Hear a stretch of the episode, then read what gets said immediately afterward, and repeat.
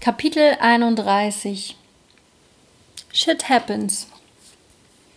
Ich war noch nicht lange aus dem Polizeidienst entlassen, als mich ein Bekannter fragte, ob ich Lust hätte, bei Lüneburg bewegt sich mitzuwirken.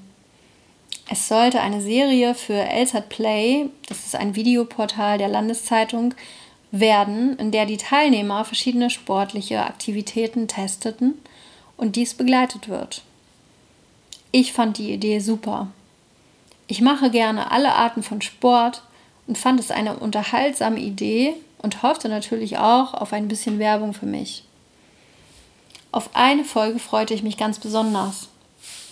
Als Kind war ich Leichtathlet gewesen und hatte in diesem Bereich oft an Wettkämpfen teilgenommen und auch immer ganz gut abgeschnitten.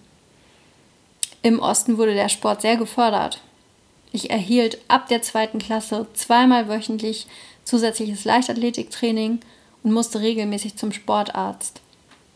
Auf jeden Fall hatte ich Lust zu testen, ob ich noch ein paar Fähigkeiten von damals hatte. Es war ein kalter Tag im Mai und wir trafen uns mit unserer Gruppe auf einem Sportplatz in Lüneburg. Heike Drechsler war da, um uns an diesem Tag zu begleiten und uns warm zu machen. Es war gar nicht so einfach, da es so kalt war.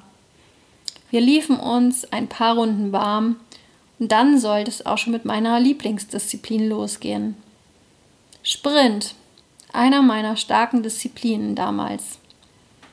Mein Kampfgeist war geweckt. Ich wollte als Erste ins Ziel kommen.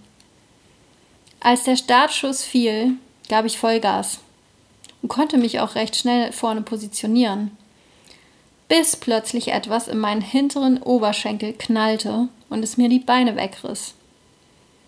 Ich wusste nicht, wie mir geschieht.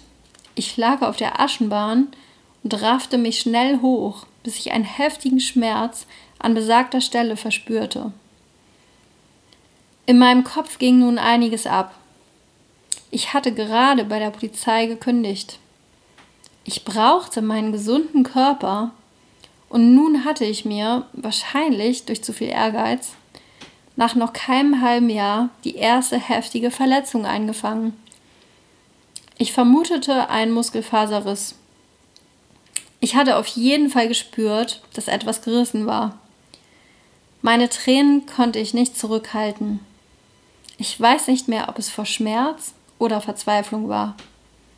Ich wollte nur weg und humpelte davon.